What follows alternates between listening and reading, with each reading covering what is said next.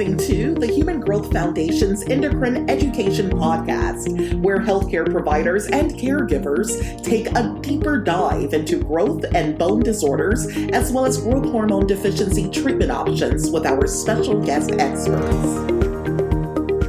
I'm joined today by the Ballard family. On today's podcast, we're going to be talking about um, growth hormone deficiency, and we're going to be talking about it from uh, perspective of families as well as talking with um, pediatric endocrinologist.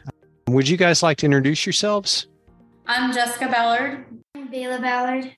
And I'm Chris Ballard your perspective in um, the diagnosis of growth hormone deficiency and kind of that process i think is really something that a lot of people both you know families who are in the the process of you know wondering about their child's growth and certainly for um, us as pediatric endocrinologists and and for other primary care people that that are involved in children's care we're really interested in kind of hearing your perspective too.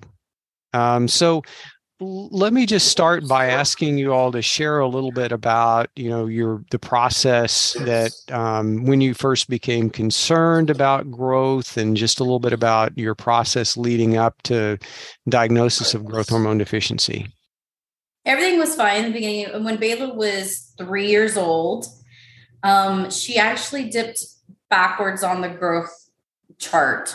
She you know you normally you don't go have a dip backwards um, so her pediatrician um, recommended that time to go ahead and do some lab work and get us in contact with the endocrinologist. Hmm. One of the reasons too they did push is because I actually have um, history in my family mm-hmm. of uh, growth deficiency. Um, so we did the lab work. Everything came back good on the lab work, and so then we met with uh, Dr. Jill Raddick, and at that time we just kind of monitored. They did an x-ray of her hand, saw mm-hmm. that she was behind, but just kind of um, started to do the x-ray every six months, height and weight to monitor and see how she grows. Um, for we did it for a couple years mm. and she was not progressing. She was falling further behind. Mm-hmm. And so, like, as a mom, I'm like, her feet are not growing. I'm like, she should not be in the same pair of shoes for a whole year when she's five. Um, and so with Dr. Raddick, she agreed that is probably time to try to go ahead and see what um, to do more testing to see where she's at. And so she recommended we went through the um, like the fasting test at Cook Children's in Fort Worth, where she they tested everything, and I guess you can say that she passed or she failed according to what she needed to prove to move to the next step. Right. Um, for her diagnosis.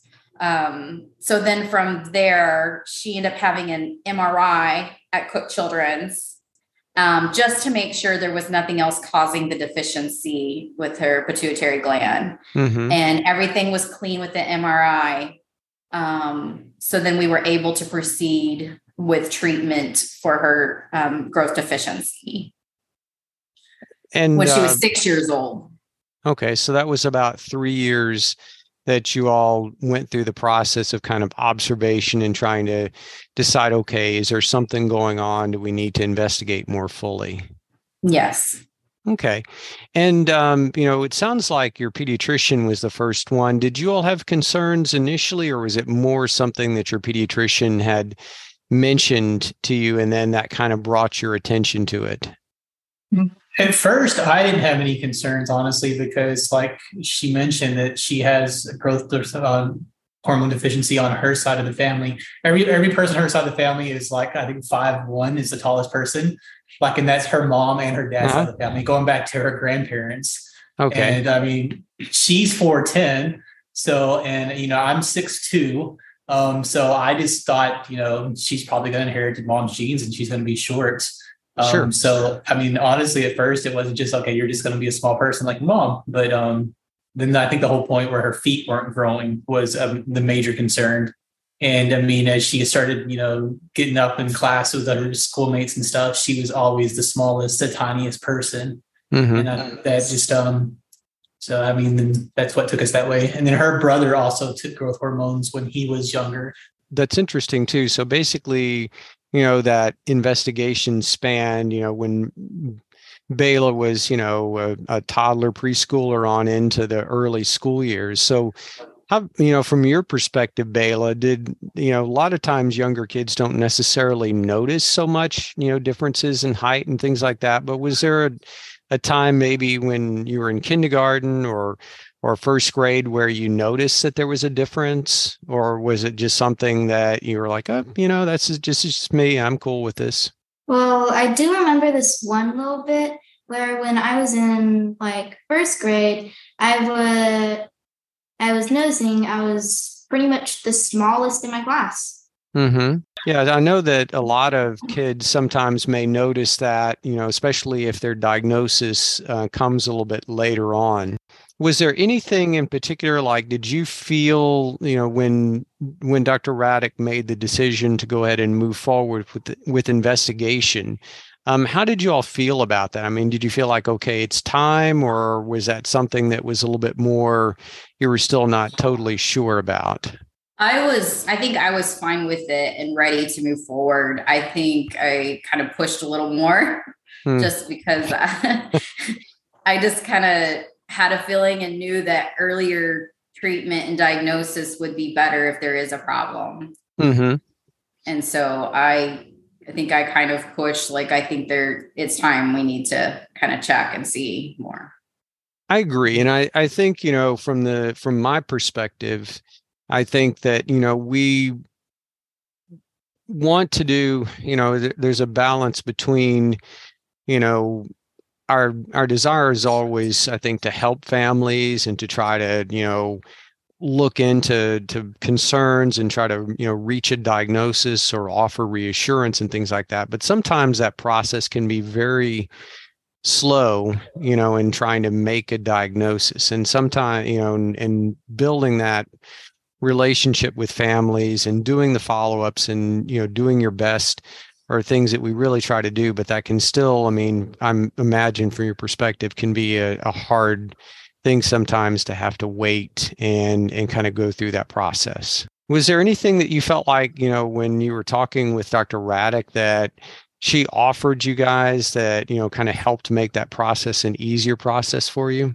I mean, she was just very, I mean, honest and open with this and very down to earth and was just, I mean, easy to communicate with. I mean, for me, I guess after I got educated on it, then I was way more comfortable with it.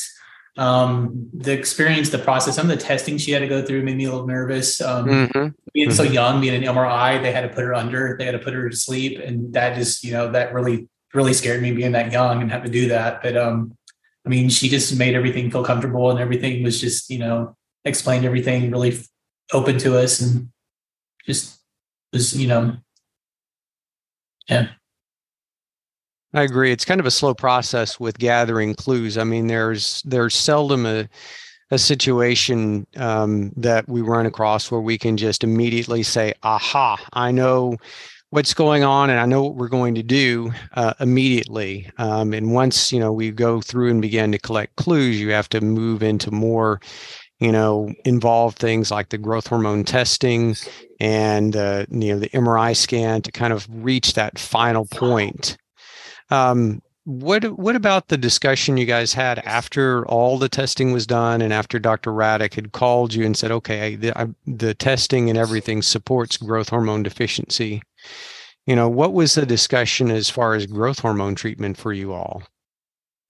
I think really there wasn't too much of a discussion far as we knew that it would probably be shots. That's right? true because you all had already had an experience too in your family so you kind of knew that so it wasn't like you were coming in blindly correct now the it was nerve wracking to think i had to you know stick my daughter with a needle and you know at such a young age and i have to intentionally stick her but um you know we knew that it was for the better and you know it was a little rough at the beginning um but it became more normal and easier. And like now she can give her shots herself. Oh wow. Okay. Um, so it's you know been a process and just trying to be consistent with you know give them every day.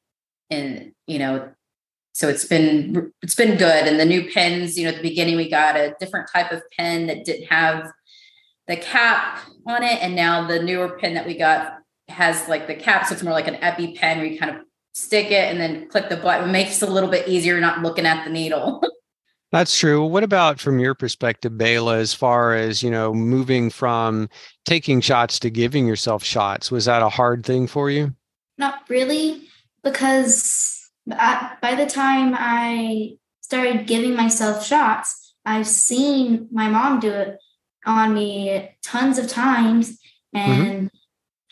And I slowly started doing it more and more on my own. And okay kind of became easier more I done it. And as far as, you know, doing daily shots too, I mean, doing anything daily is always kind of a challenge. Do you guys have any tips or tricks or encouragement you'd offer to families that are, you know, just starting this journey or maybe are in the journey but are like, man, doing these shots and managing the schedule is a hard thing to do? Yeah, we just try to make it part of like the bedtime routine. So when it's time to, you know, brush your teeth, wash your face, you know, um, get ready for bed, we made it part of the bedtime routine to be consistent. Um, for traveling, we just kind of use like, you know, the bottle thermos bags and with an ice pack to be able to take it and travel easier, you know, put the couple supplies that we need for overnight. Um, you know, instead of like a big cooler or anything, just be able to pack and keep it um, how it needs to be. How long have you all been on growth hormone now? Almost five years. Oh, She's wow. been on since she was six. Okay. So, uh, tell me a little bit about your experience and what have you all um, seen with with growth hormone treatment? Um, well, I can say that we definitely can tell a big difference. I mean, she started when she was six at two percentile in growth at growth percentage. She was two percentile, Mm-hmm. And at her last visit, she was 49 percentile. Wow. So she okay. has really made progress being on the medication. Um, you know, so now she's like average. So she doesn't necessarily know the difficulties that she would have had if mm. she had not been on the treatment. So with my family, like I'm 410. So I grew up where I was on the smaller side mm-hmm. and know how it was and like my my family's smaller so i know so luckily she hasn't had to deal with as much of that you know people questioning how old she is or she's too small or yeah know, as, as like i did because she's been on the growth hormone and it has been working great for her that's true. i noticed too like people can definitely tell that she's growing, that she's not the smallest anymore, that she's definitely gotten taller and everything. And she's excited that she's almost as tall as mom right now, and she's only 11. I understand. And, you know, and you guys point out something that can be a real challenge. You know, if you do have obviously, you know, a, a, medical condition like growth hormone deficiency or, or other things that impact your growth, you know, when people or children certainly can view you and even adults can view you and think oh you're smaller you're younger and and that can be frustrating i know for for children. I i hear that a lot too so i'm glad that that's something that you know for that in your case having a diagnosis of growth hormone deficiency is something that's been you know taken care of for you. Any other you know things that you all would offer as far as you know advice to families that are concerned about you know their children and concerned about um, their child's growth or that perhaps have growth hormone deficiency?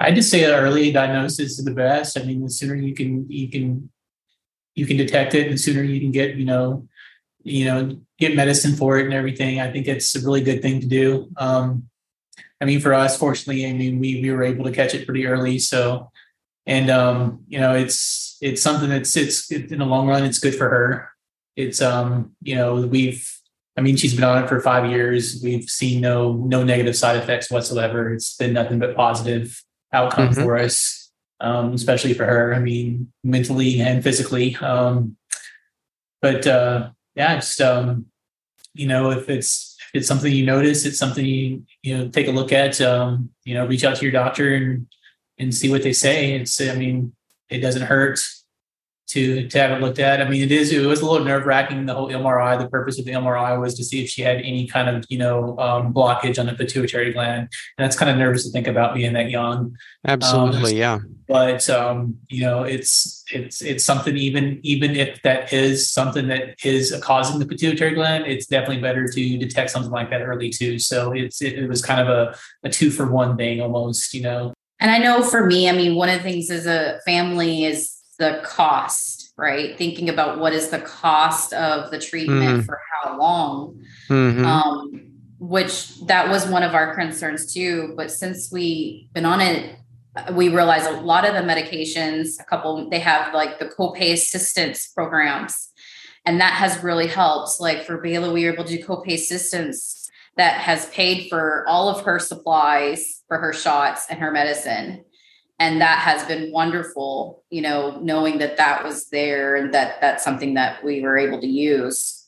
There's a lot of dimensions when it comes to growth hormone treatment you know besides just the making the diagnosis. There's the process of you know finishing the diagnosis and determining exactly what's causing growth hormone deficiency. There's the process of getting the medication started and and there's the process of getting the medication and you know the cost and things like that too. So we you know growth hormone has been around since the the mid 1980s so we've had a long you know not we necessarily as pediatric endocrinologists but we've you know participated and advocated as as have families in in trying to improve the process of getting growth hormone um, covered and getting it prescribed and also learning new, you know, information about other diagnoses that you know growth hormone can benefit um, and such as you know genetic conditions like turner syndrome so anyway um, very you know very very um, helpful